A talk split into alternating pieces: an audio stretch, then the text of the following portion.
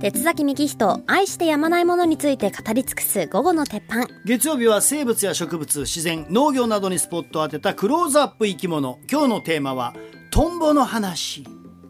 先週カブトムシの話しましたよね、うん。僕一個言い忘れてたんですけどあのカブトムシの未来を救う、まあ、生存を左右する木としてシマトネリコっていう木があります。はいこれはもともとカブトっていうのはクヌギアベマキコナラに集まるって先週言いましたけどシマトネリコっていう木は街路樹や割と家の庭木にも使われてる木なんですよ。でこれを自分でかじって樹液を出す方法をカブトが学びましてものすごいシマトネリコの木に集まるようになった最近最近っていうかだからタピオカ屋さんってことでしょタピオカ屋さ、うんどういうこと？でなんかこう急にブワーって人気になった人気でしたよ、だけどシマトネリコはスタリはないからね。流行りスタリのスタリはね。今でもタピオカ好きですよ。あそう。今後だからスタンダードになっていくと思いますね、うん。うん。だからあの多分来週のあの多分 NHK でやる家康の前のあの番組な俺が好きなやつ。あれカブトがわーっと群がってる映像を昨日見たんだけど多分シマトネリコを紹介すると思うんですよね。うん。うん。それをごめんなさい。ちょっと言い忘れました。はいさあ今日はねトンボの話なんですけどトンボってどんな生き物なのかうん全世界に6,000種ぐらいいますはいそのうち日本には200種近くが分布していると言われております。うんトンボ王国そうなん日本はその昔秋津島って言われてたんですよ。はい秋津島。秋津というのはトンボのことです。山頂から日本国土を見た神武天皇が秋津のトナメのごとしと。これ何かというとトンボの交尾のような形をしておるのを日本はと。うんうん。いったことから秋津島と言われるようになった。それともう一つはやっぱトンボが非常に多い島だったからね。だけど秋津の秋は秋 autumn の秋ですけども実はトンボというのは秋だけじゃなくてもう4月から11月までトンボは見られます。でも一番多い時期がまさに今なんです夏8月がトンボはいろんな種類が一番見られる時期なのよだからぜひ観察してほしいんですけどまあ水田の害虫を食べますから古来よりまあ益虫として親しまれてきたわけで弥生時代のあの銅の矛なんかを見るとやっぱトンボが描かれたものが多いんですね。うんやっぱその稲作文化伝わってトンボがいろいろこう助けになったわけやろね。であともう一個トンボはこの前にしか進みません。はい。一切バックしない引かないということで勇敢というイメージがあります。だから武士に好まれました。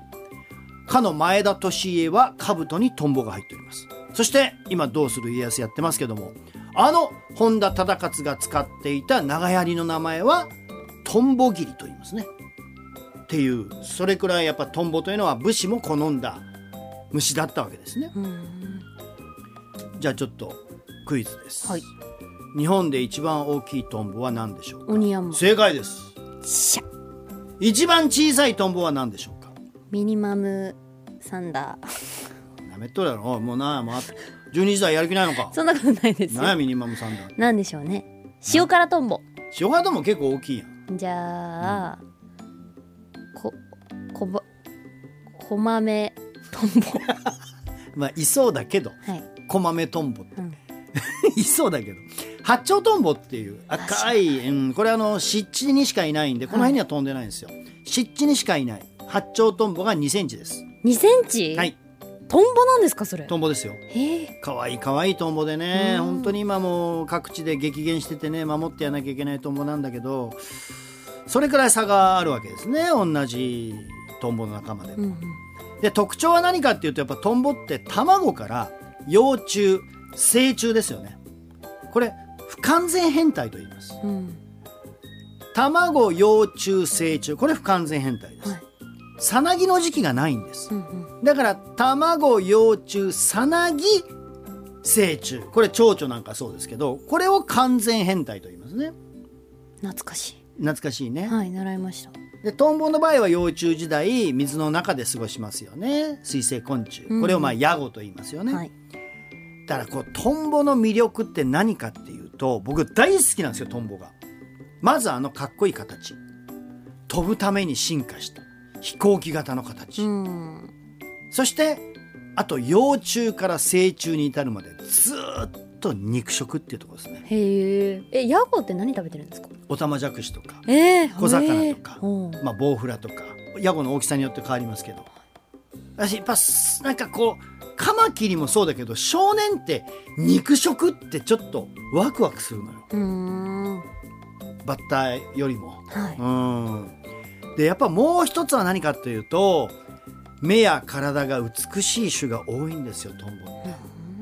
まあ、大体やっぱり甲虫類というのはねカブトなんかは黒っぽいけどまあタマムシなんかはね綺麗だしフンコロガシなんかも綺麗ですけどトンボはやっぱ別格なんですよ美しさが。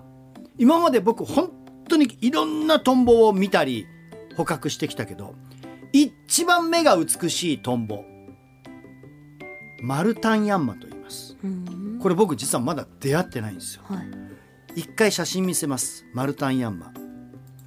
これです。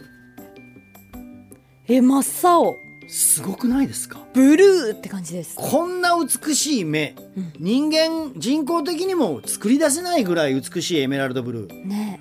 マルタンヤンマの目。そしてこれ胴体も同じような色の線が入ってるんですけど、このトンボ俺まだ一度も出会ってないんですよ。だからもうとにかく人生の一つの目標はマルタンヤンマに出会うこと。マルタンってどんな味ですか？カタカナです。え。ー、日本の品種なんですか？日本もちろん日本ですマルタンヤンマは美しい。まあ、あとはまあ他にもね、えっと、カトリヤンマっていうヤンマもこれはもう僕捕獲したことあるけど目美しい。あとクロシジギンヤンマも目が綺麗。で体が美しいのがチョウトンボです。日本で一番綺麗なトンボはチョウトンボ。黒く見えるんですけど太陽を照らすと青くなるんですよ。この超トンボの青は美しい反射の青ですけどねそれから最も赤いトンボは赤トンボじゃないですよ症状トンボと言います。うん。症状トンボ体胴体から胸から目まで全部真っ赤です。症状トンボそれからあとあトンボのメガネは水色メガネのトンボはあれは塩辛トンボのことなんです、あれは水色なんですね。でもさっき言ったマルタンヤンマーは青なんでまたねさらに綺麗なんでぜひぜひ皆さんも探してみてください、まあ、ただ昨今このトンボを取り巻く環境が非常に悪化していて、はい。現在絶滅危惧種がものすごく増えております。日本だけでも今29種類がトンボは絶滅危惧種です。ですね。一番の理由はやっぱまず水辺の減少です。はい。その農業の衰退とともにため池それから湿地ジメジメした湿地が減りました。で湿地なんて人間にとっては全くの無益な場所と言われてますだから埋め立てられて工場になったり宅地になったりしてきたでも、さっき言った日本で一番小さい八丁トンボっていうのは湿地でしか生きられない命なんです、そこがなくなったらもう絶滅するしかないんですよはいそういうとこにしか住めない命があるのね。だけどどんどん埋め立てられてきた。やっぱりまあまずその生息環境が悪くなったのが一番です。トンボっていうのはものすごい広い範囲の環境のバロメーターなのよ。つまり幼虫時代は水の中ですよね。成虫になると外ですよね。